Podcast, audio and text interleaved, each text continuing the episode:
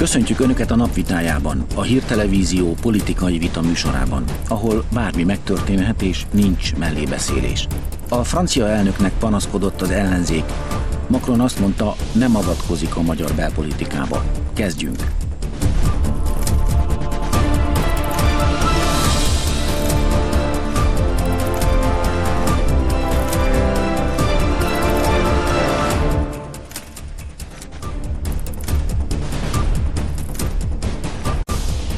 Ez a Csörte, a napvitája.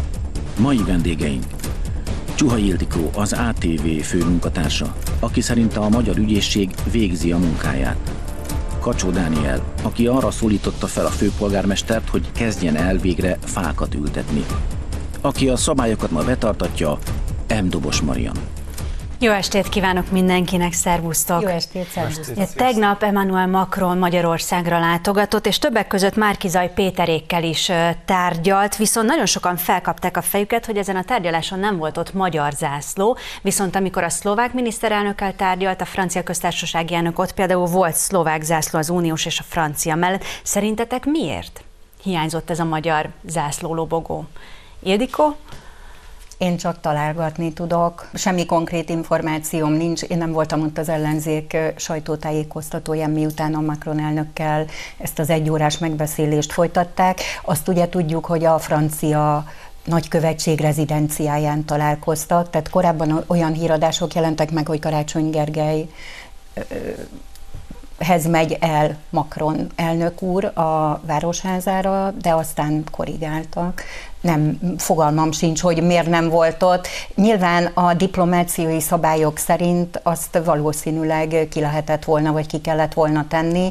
Ez egy nem hivatalos találkozó volt. De még egyszer mondom, nem szeretnék találgatni. Az viszont nekem feltűnt, mert ott voltam a Karmelitában és a Várkert bazárban is, amikor a miniszterelnök Macron elnökkel, illetve a v sajtótájékoztatót tartott. Ott viszont voltak uniós zászlók is, a francia és a magyar zászlók mellett korábban nem sok uniós zászlót láttam.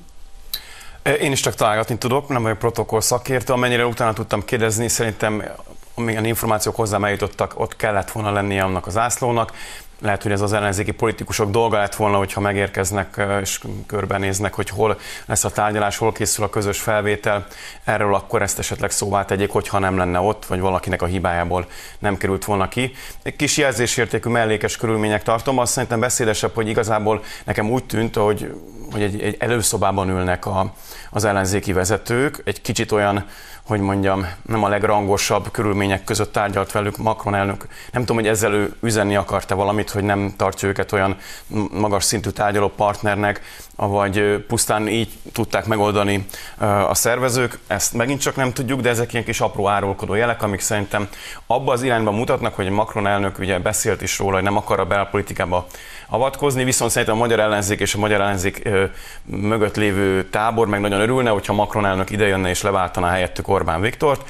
Erre nem került sor, és ezek a kis jelek arra utalnak, hogy Emmanuel Macron igenis partnernek tekinti Orbán Viktort, és nem akar a helyette az ellenzék, nem akar az ellenzéket túlzottan felemelni. Nem is dolga, és hiába várták volna tőle, nem is tette meg.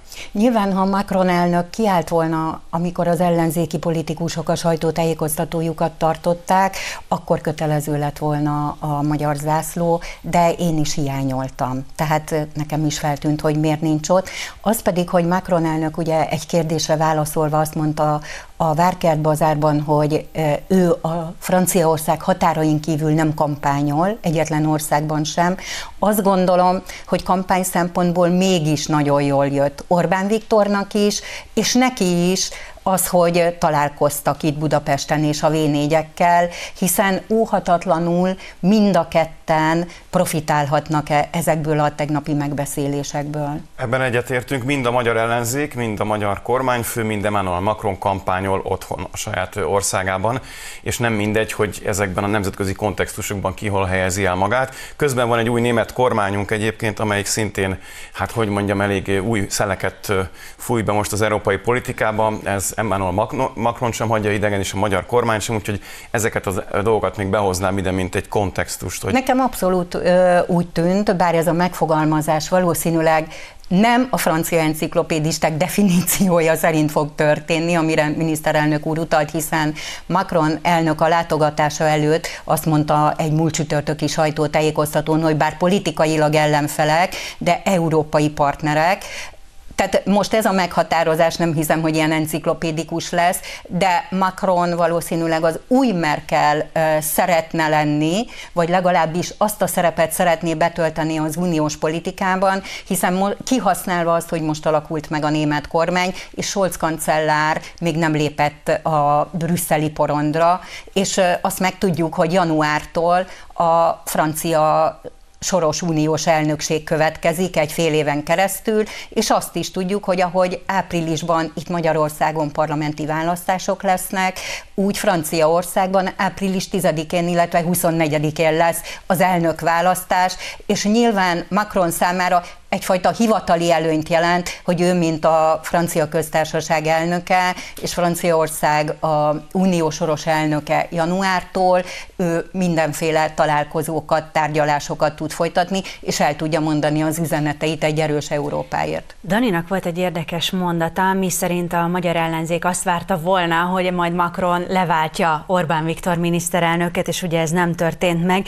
de szerintetek például Orbán Viktor panaszkodott Macron Macronnak a magyar ellenzékről? Ugye mindenki a háttértárgyalásokra kíváncsi. Hát ez Én nem gondolom, nem hogy Orbán Viktor miniszterelnök úrnak az lenne a dolga, hogy a magyar ellenzékről panaszkodjon Emmanuel Macronnak, amikor akár négy szem közt, vagy akár a magyar kormányjal folytatnak megbeszéléseket, akár a V4-es miniszterelnökökkel kiegészülve, itt egész másról beszéltek. Nem gondolom, hogy panaszkodás vagy bármi napi rendel lett volna, bár a sajtótájékoztatás tájékoztatón Macron elnök már a sajtónyilatkozatába szóba hozta a jogállamiságot és a plurál, a média pluralizmust, illetve a sajtótájékoztatóján, ugye amikor megkérdezték a jogállamiságról, akkor nagyon nyomatékosan beszélt közbeszerzésekről, korrupcióról is, de ezt a francia lapok is megírták, és én ott voltam, hallottam, nekem is úgy tűnt, tehát nem volt az az érzésem,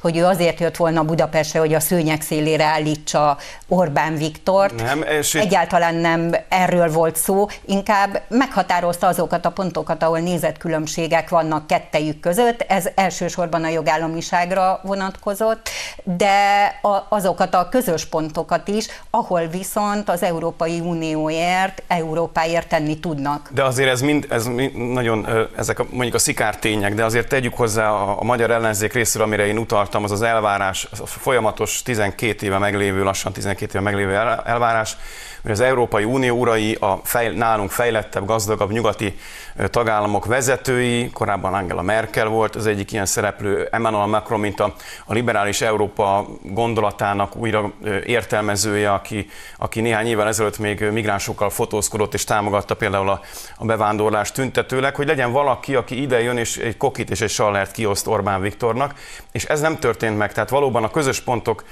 megemlítése mellett az atomenergia, például a közös agrárpolitika, a védelmi politika az Európai Uniós szinten, ebben valódi partnerség mutatkozik Orbán Viktor és Emmanuel Macron között.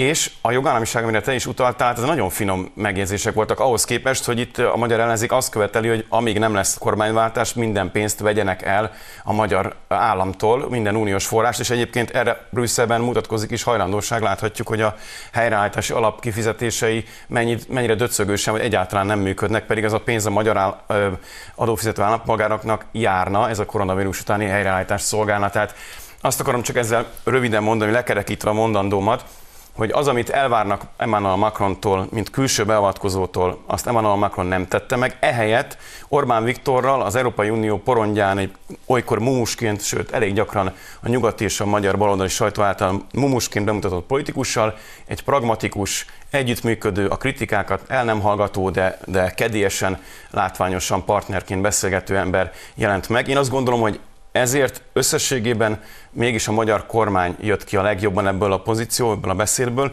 Nem tudom, hogy egyébként ez a találkozóból, nem tudom, hogy Emmanuel Macron például a hazai mérsékelt jobboldali szavazók, akiknek udvarról éppen most a kampányában mennyire hallották meg ezt az arcélét, vagy ezt az itteni mondatait, vagy ezt a ezt a partnerséget Orbán Viktorral. Lehet, hogy ő is profitál valamennyit otthon ebből. Azt azért, de ez már messzire vezet hogy jegyezzem meg, Dani, hogy ugye nagyon fontos Orbán Viktor számára, hogy, illetve a magyar kormány számára is, hogy a helyreállítási pénzeket, tehát ezt a Next Generation EU-t, ami nekünk járna 2500 milliárd, és ennek az előlegét, ami ilyen 328 milliárd, ezt idén már nem kapjuk meg.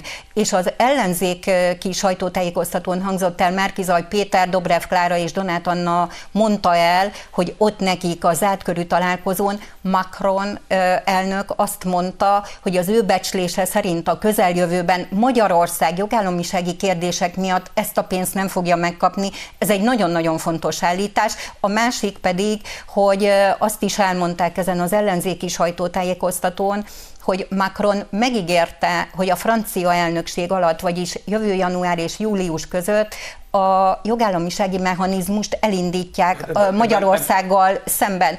Ez Ilyet viszont nem volt ugye... egy nagy dolog a részéről, hiszen az Európai Bíróság fő tanácsnoka már talán egy héttel ezelőtt, vagy lehet, hogy még régebben kiadta az ukázt, hogy a magyar keresetet el fogják utasítani, amivel a jogállamisági mechanizmust Magyarország, Lengyelország Ebből még nem következik, Ebből Dani. következik, hogy meg hogy... fogják indítani, hát ez szerintem evidencia, hogyha ezt mondta Macron, akkor maximum közölte azt a tényt, amit mindenki tud a magyar kormányt beleértve. Itt volt egyébként Donát Annának egy érdekes érdekes mondat, ami nekem megütötte a fülemet és meg is lepett, mert Macron elnök úr szavaiból az derült ki a Várkert bazárban, hogy a jogállamisági eljárásokat, magát a jogállamiságot nem lehet a politikával keverni, vagyis politikai eszközként nem lehet használni, és Donát Anna pedig valami olyasmit mondott, azt leszögezte, hogy a jogállamiság az nem lehet alkutárgya, de utána jött egy nagyon érdekes mondata, hogy innentől kezdve a jogállamisági kérdés már politikai kérdés Na, lesz. hát ez egy Tehát ez, beillik, ez egy nagyon, nagyon érdekes mondat volt, ezt nem magyarázta meg, semmilyen interpretáció nem jött ezután,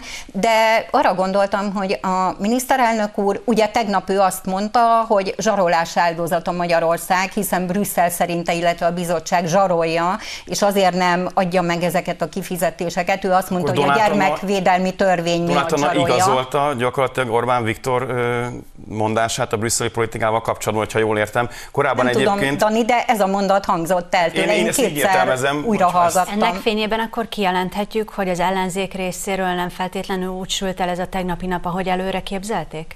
Szerintem ahhoz képest, amit vártak tőle, semmiképpen sem. Nyilván kaptak ők is valamit, hiszen ez egy win-win-win szituáció volt. Összességében mindenki valamit nyert ezzel a találkozóval. Mondhatnánk azt is, bárcsak még több ilyen uh, uniós szintű találkozó lenne, és még több ilyen hang nem lenne, és még többen tekintenék legalább ennyire partnernek a magyar kormányt, mint ahogy azt most Emmanuel Macron megtette, miközben ideológiai és eszmei kérdésekben is nagyon-nagyon távol van egymástól a magyar és a, a, a francia állam vezetője, de összességében azt gondolom, hogy amennyire nagyobb voltak az elvárásai az ellenzéknek, ahhoz képest ők bizonyosan kevesebbet vihettek politikai értelemben haza ebből az egészből. Nem tudom, hogy milyenek voltak az elvárások. Szerintem az, hogy ott találkoztak Macronnal, leültek. Az azért furcsa volt. Én nem tudom, hogy ez előszoba volt-e, vagy ez egy fogadószoba volt. Én a francia nagykövetség rezidenciáján nem jártam, legalábbis mostanában.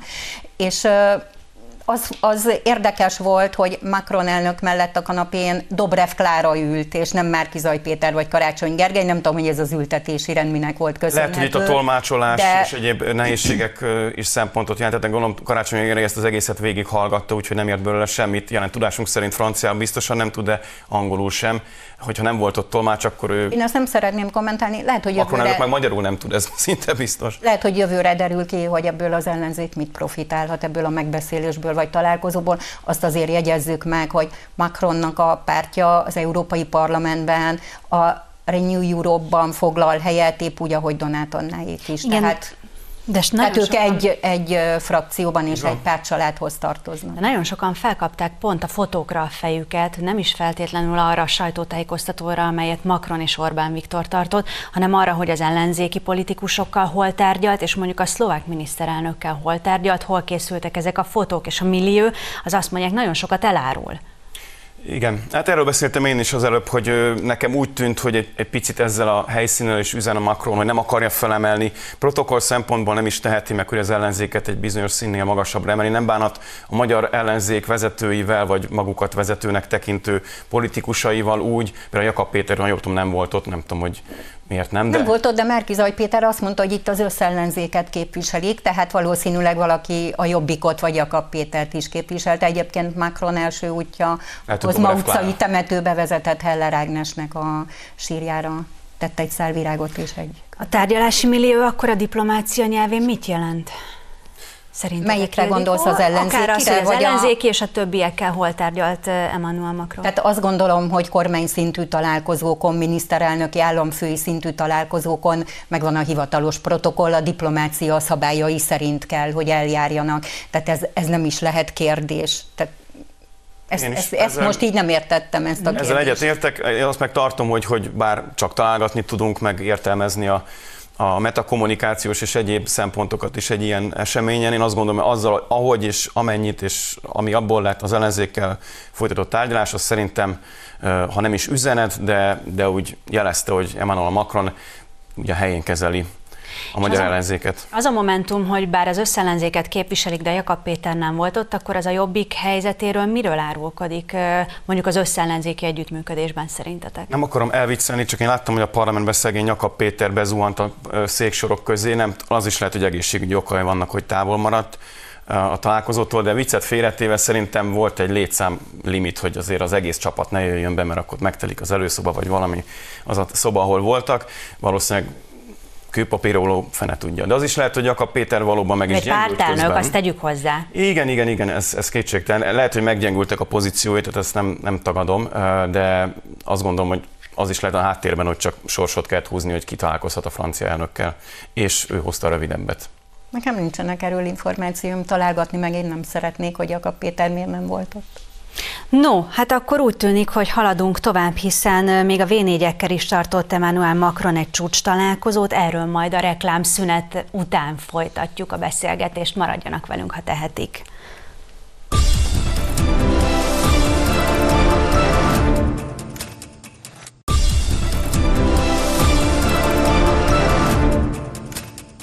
Jó estét kívánok! Folytatódik a Csörte a nap vitája Csuha Ildikóval és Kacsó Dániellel. Szerbusztok ismét. Szerbusztok. És említettem, hogy a v is csúcs találkozót tartottak a francia köztársasági elnökkel. Ezzel a témával folytatjuk akkor. Ugye nem szabad engedni, hogy a kibocsátási kvóták és az energiaára különböző spekulatív tőkealapok hatására sokszorosára emelkedjenek. Ezt mondta a cseh kormány ügyvezetője. Andrzej Babis a Macron elnökkel folytatott budapesti tárgyalása után fogalmazott így. Arról is beszélt, hogy azt szeretnék, hogy az Unióban az atom és a gázenergiába történő beruházások kibocsátásmentes besorolást kaphassanak. A francia elnök tegnap a v vezetőivel tárgyalt, ahol visegrádiak azt is megfogalmazták, az Uniónak végre be kell szállni a migráció elleni védekezés költségeibe. Először egy szót kérnék erről tőletek. Pragmatizmus.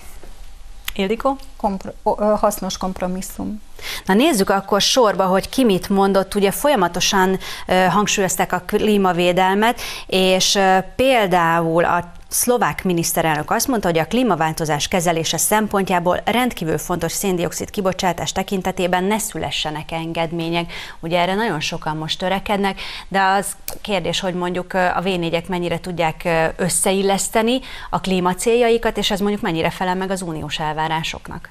Hát a bonyolult kérdés, ugye minden országnak a saját gazdasága, a saját ipara szempontjából különböző érdekei vannak. Túl azon, hogy szavak szintjén, és ez teljesen helyén való, most már az Európai Unió nagyon erősen, és minden egyes tagállama erősen a klímavédelem mellett elköteleződött, a kibocsátás csökkentés mellett elköteleződött. Ez még a magyar kormányra is igaz, még akkor is, hogyha próbálják ráégetni a magyar ellenzék részéről, hogy, hogy nem elkötelezett. Kétségtelen bizonyos vitákba beleáll, mint például itt a legújabb brüsszeli tervek kapcsán, és ebben vényes álláspont körülazódik. Nem lehet eszetlenül úgy klímavédelmet erőltetni rá a magyar és az uniós gazdaságra, ahogy azt egyébként teszi az atomerőművek leépítésével mondjuk Németország éppen, és gyaníthatom, hogy ez ott csak fel fog gyorsulni, hogy abból következően az ipar, illetve a magyar illetve a lakosság hirtelen kénytelen szembesülni egy gigászia megnövekedett rezsiköltséggel. Tehát az úgy nem járja szerintem, és ez a, ez a pragmatizmus sütött ki szerintem összességében ebből a találkozóból is, és a magyar és a visegrádi országok álláspontjából, hogy ebben is pragmatizmus van szükség, fontolva haladásra, megfontolt döntségek, megfontolt lépésekre, és ennek kapcsán hadd emeljek ki egy körülményt. Tudásom szerint, bár nem vagyok szakértő, csak olvastam róla, a jelenleg a német ipar jó részt vagy részben kénytelen, miután a saját atomerőműveit leépíti, a francia atomerőművek által elő, előállított áramot megvenni az úgynevezett árampiacon. Tehát gyakorlatilag ez a kis apró jelenség is mutatja, hogy nincs eléggé kimunkálva az uniós, uniós szinten ez a klímastratégia, és a magyar, illetőleg a visegrádi négyek erre szeretnék fölhívni a figyelmet, és szerintem ebben például vannak közös pontok Franciaországgal is. Nyilván azért, amit letettek az asztalra, az ki van munkálva, Ugye itt a kvótákat kellene megvásárolni a nagy légszennyezőknek. A miniszterelnök nagyon jól használja ezt a rezsicsökkentéshez is a kampány célokra, de nyilván ez az elvi megfontolás is a magyar kormány részéről, de visszatérve Macronra, neki, ha az EU soros elnöke lesz Franciaország, mindennél fontosabb lesz az egység, az unió egységeit volt egy félmondata, amivel arra célzott, hogy az nem alternatíva, hogy valaki esetleg távozon az EU-ból. Tehát ez végképp nem, és fel is sorolta azokat a témaköröket, ahol meg nyilván ők mindent megtesznek, hogy törekvéseik szerint egységes álláspont legyen majd Brüsszelben. Tehát a migráció kérdésében pont a reklám alatt váltottunk erről pár, pár szót Danival, hogy ott mintha gesztus tett volna, hiszen azt mondta, hogy a a, Schengeni rendszert és a mechanizmust át kell gondolni, és a határvédelmet erősíteni, és a kitoloncolást.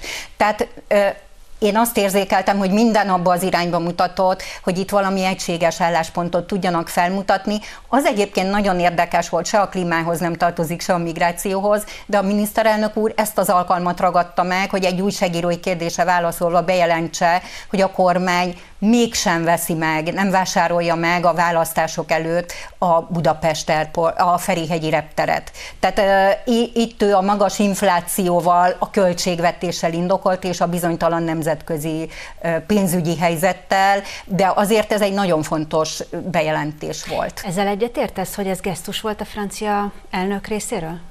Én szerintem lehetett gesztus, de lehetett a saját hazai szavazó tábor meggyőzésére egy kísérlet, hiszen így ilyen eseményen mindenki kicsit hazabeszél a saját bázisának, a saját országának beszél, és hát ahogy utaltunk az előző részben is rá, bizony fontos választások lesznek, ezért mondta azt ugye miniszterelnök úr a találkozó legelején, hogy májusban szebb Budapest, de talán jó lesz most télen is. Ugye májusban... A politikának jó. Így Igen, van, most. májusban sok mindent fogunk másként látni, vagy legalábbis többet fogunk tudni, hogy ezek a választások hogyan zajlanak le, mint Franciaországban, mint Magyarországon.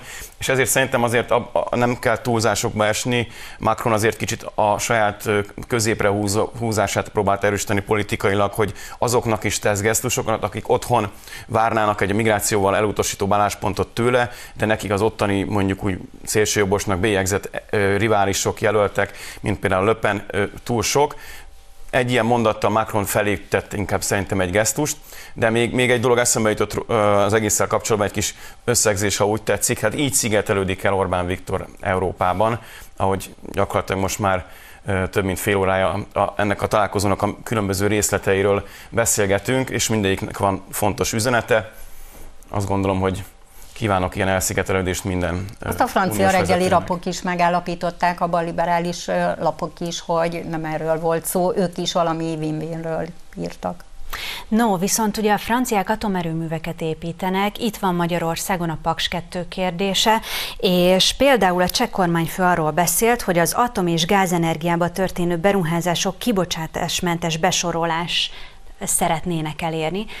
Innentől kezdve azért ez megint egy ilyen, mondhatjuk csúnya szóval balhorog, balhorog a hazai ellenzéknek, hiszen nagyon sokan itt ugye Paks 2 ellenesek.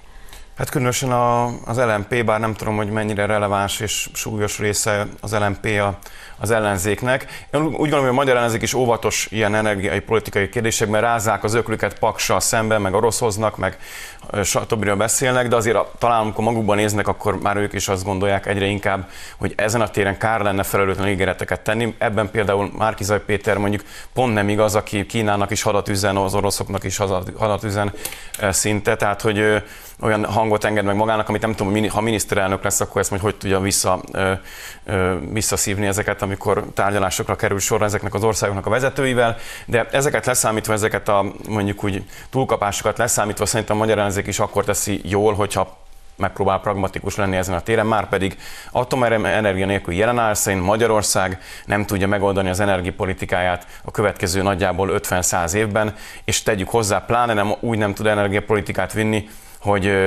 felelősen és kiszámíthatóan, hogy az zöld is legyen. Tehát erre szükség van. Ezt így látják a franciák is, jó pár ország Ezt még az Európai meg, Unióban. hogy Macron elnök ráerősített erre, amikor stratégiai célként jelölték meg ezt is a hazaszeretet mellett. És emellett a magyar energia mix másik fele az pedig egy megújuló energiaforrásokra építene hosszabb távon. Ez is már beindult az naperő, naperőművek telepítése. Tehát egy, egy, egy olyan pragmatikus, védhető, érvelhető állásponton van a magyar kormány, és ez ezen a találkozón is kiderült, amíg azt gondolom, hogy ha az ellenzékkel állítjuk szembe, akkor sokkal felelősebb.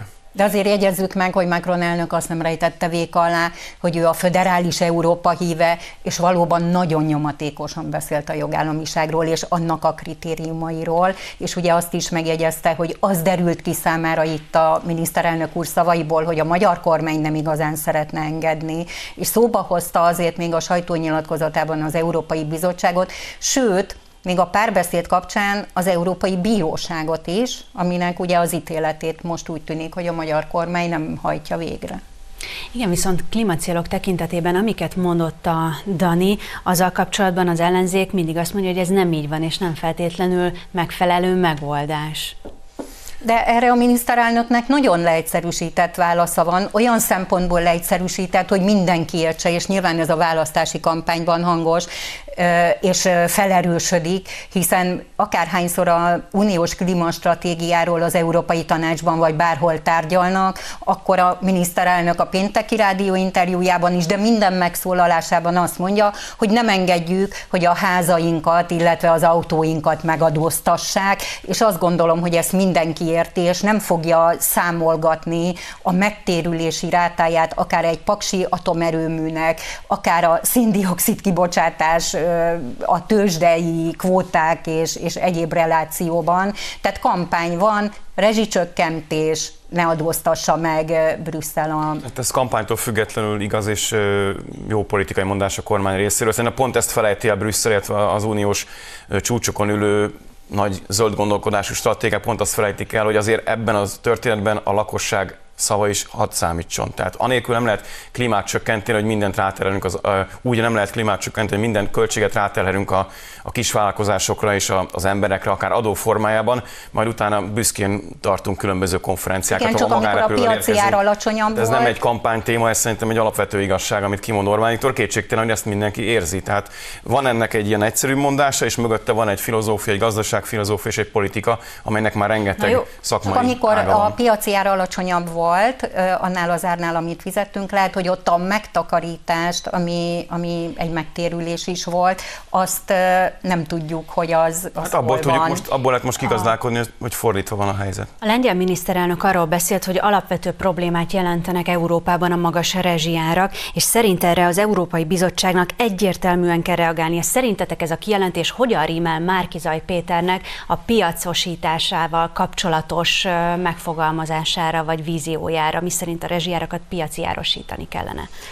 Tegnap az egyenes beszédben Merkizaj Péter, Szőlősi Györgyi kolléganőm kérdezte, és ott éppen arról beszélt, hogy pont abból a helyreállítási alapból, amit ugye most nem kapunk meg állítólag jogállamisági viták miatt, miniszterelnök úrék azt mondják, hogy a gyermekvédelmi törvény, mások a közbeszerzést, korrupciót és egyéb ügyeket említik. Tehát Márkizaj Péter azt mondta, hogy pont ebb, az ebből befolyó uniós forrásokból lehetne finanszírozni azokat a projekteket, ami nyílászárók cseréje, a hőszigetelés és társait, ami segítene a rezsicsökkentésben. Azt ő változatlanul fenntartja, hogy felelőtlen, és nem ez a jó eszköz, amit az Orbán kormány alkalmaz a rezsicsökkentésre. Nem. Igen, én azt gondolom, hogy ha jó kampányt kell ö, csinálni, akkor szerintem, hogy lesznek erről, most is vannak könyvek, majd frissíteni lehet ezeket és beleírni azt, hogy így nem. Tehát lehet, lehet ilyen kétértelműen fogalmazni, magyarázni különböző programokról, hasonló, egyébként ilyen programok most is vannak,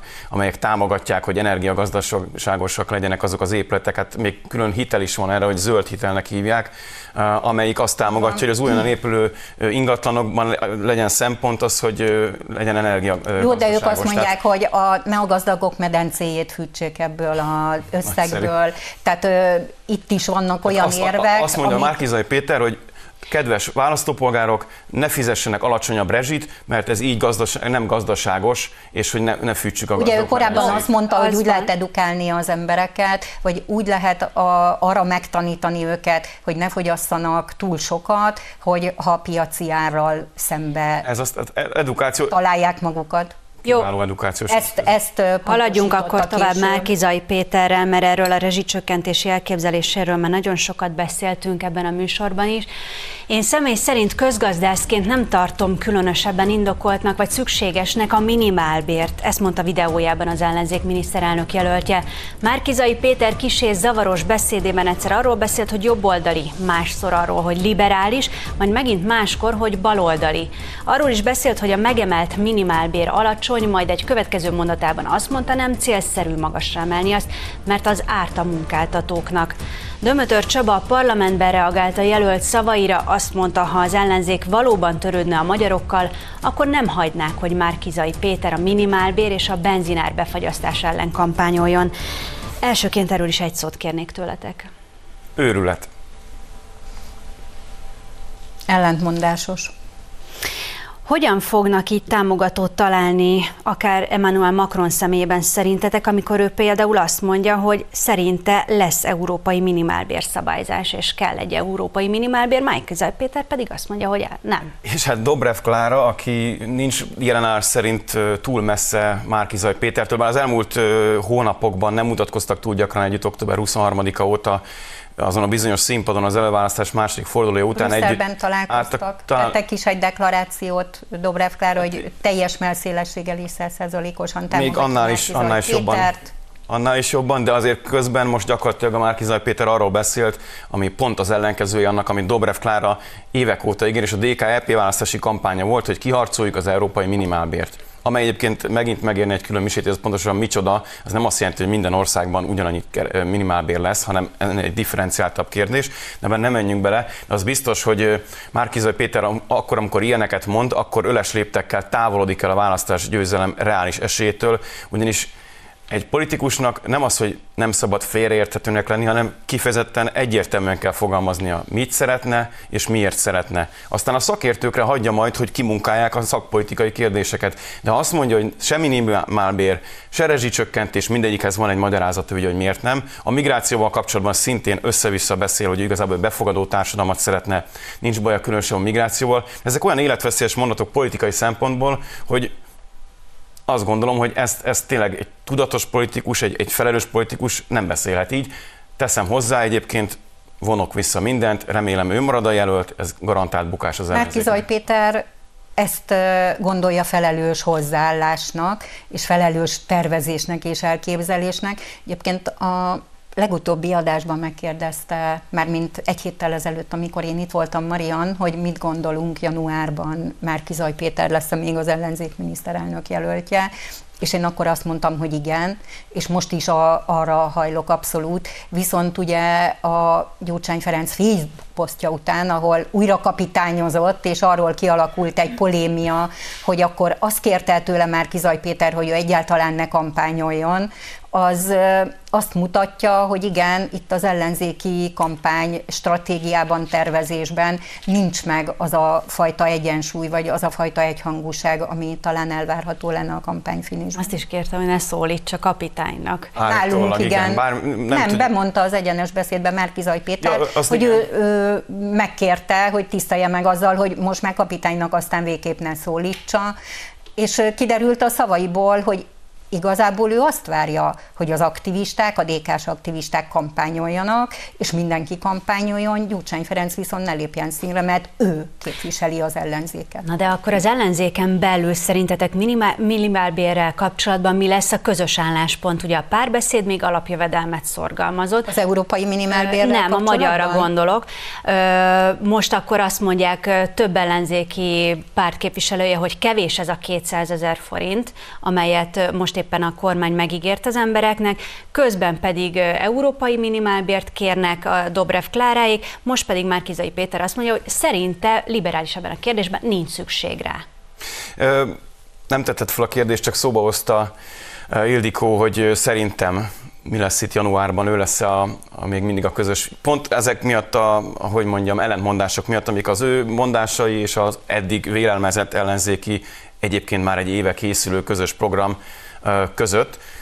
Én azt gondolom, hogy nagyon drukkolok neki, hogy ő legyen, de valószínűnek tartom, hogy ha ez így folytatódik, a kapitány el fogja hagyni a süllyedő hajót, és nem önszántából. Gyurcsány Ferenc azért beszéljünk róla egy, egy pár mondatot, vagy akár csak egyet, nem az a típus, aki hagyja, hogy ezen az emberen, ez az ember megalázza a nyílt színen, és utána még belevigye egy ilyen totális katasztrófába a közös hajót. Én ezt nem hiszem. Rohamosan. És ő a góré szerintem. Rohamosan pedig az időm. A, a Dani a fel nem tett kérdésedre válaszolt, én pedig a feltett kérdésedre szeretnék válaszolni. Én azt gondolom, hogy az ellenzéki pártok azok fontosnak és szükségesnek tartják a minimálbért. Tehát én nem, Kizai Péter. Én nem tartom elképzelhetőnek most azt, hogy egy közös programban az az intézmény, hogy minimálbér az ne És akkor a közös programot kép arcával és személyiségével képviselő jelenás szerint Márkizaj Péter majd úgy fog kampányolni, hogy ö, nem értek egyet vele, de benne van a programomban. Ezt azért nehéz elképzelni.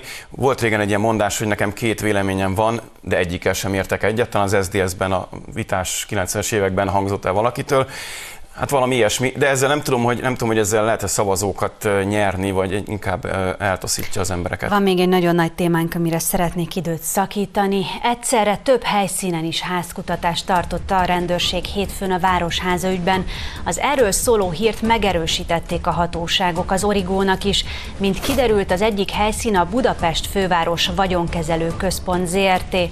Attila úton lévő székháza. A Városháza tervezett eladásának ügyében már több feljelentés is született, a rendőrség pedig már korábban megerősítette, hogy nyomozás is folyik az ügyben. Melyik szó jut erről az eszetekbe? Korrupció. Kemény. Melyik része kemény, Ildikó?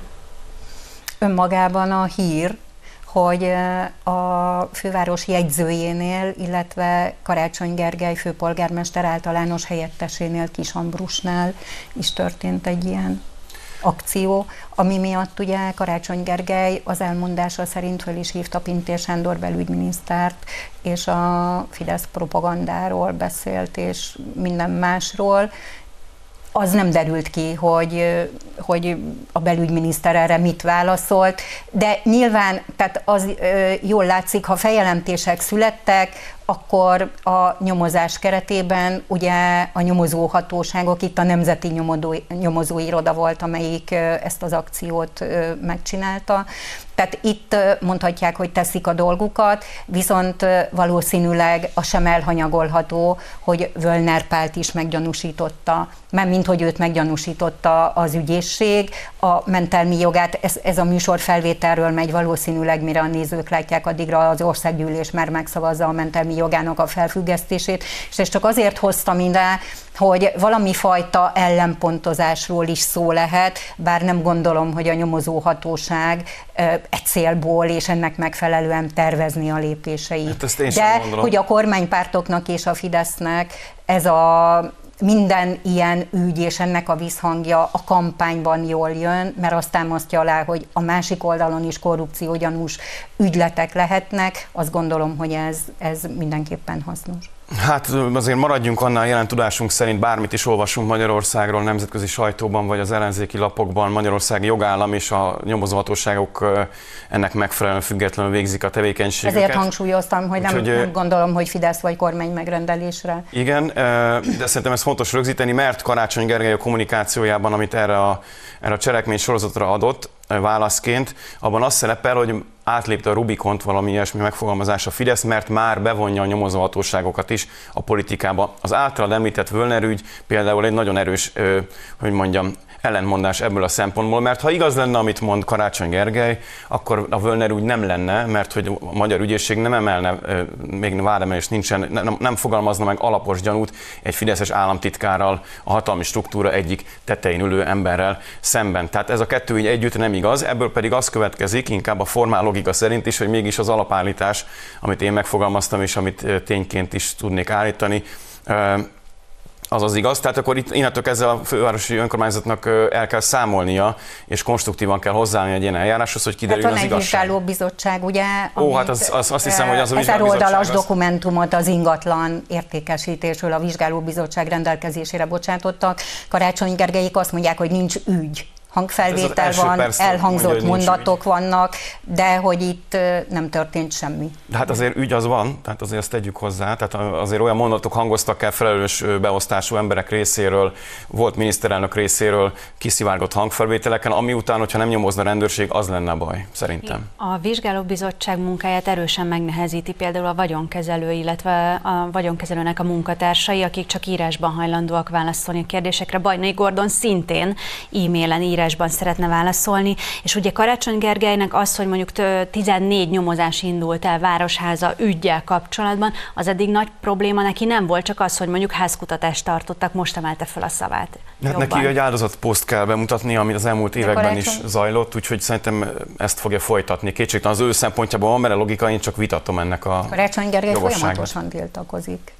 Igen, egy Minden lehetséges fórumon ö, fölemeli a hangját, mondván, hogy nincs ügy, nincs, ö, amit vizsgáljanak. És ez, a, ez úgy tűnik, és ez nem csak erre az ügyre igaz, hanem az elmúlt két évben, hogy ez a folyamatos, konstans tiltakozási póz, amit fölvett, ez képtelenít teszi a munkára is, mert hogy arra már úgy jelek szerint nincs ideje, tekintve milyen állapotban van a főváros, ez meg itt lehetne egy külön beszélgetés témája születnek döntések a fővárosban is, de való igaz, a miniszterelnök jelölti kampánya sok energiát elvitt Karácsony Gergelytől. És Közben is születtek döntések, azért a 14 év alattiak számára ingyenesítették a tömegközlekedést, a nyugdíjasok számára ugye a fűtési támogatást megkapták, tehát azért születtek itt döntések. Én is Péter egy pár év késéssel ahhoz képest, ahogy megígérte, hogy ez az egyik azonnali intézkedés lesz, talán az előválasztási kampány volt a legmegfőbb pillanat, hogy ezeket meglépje.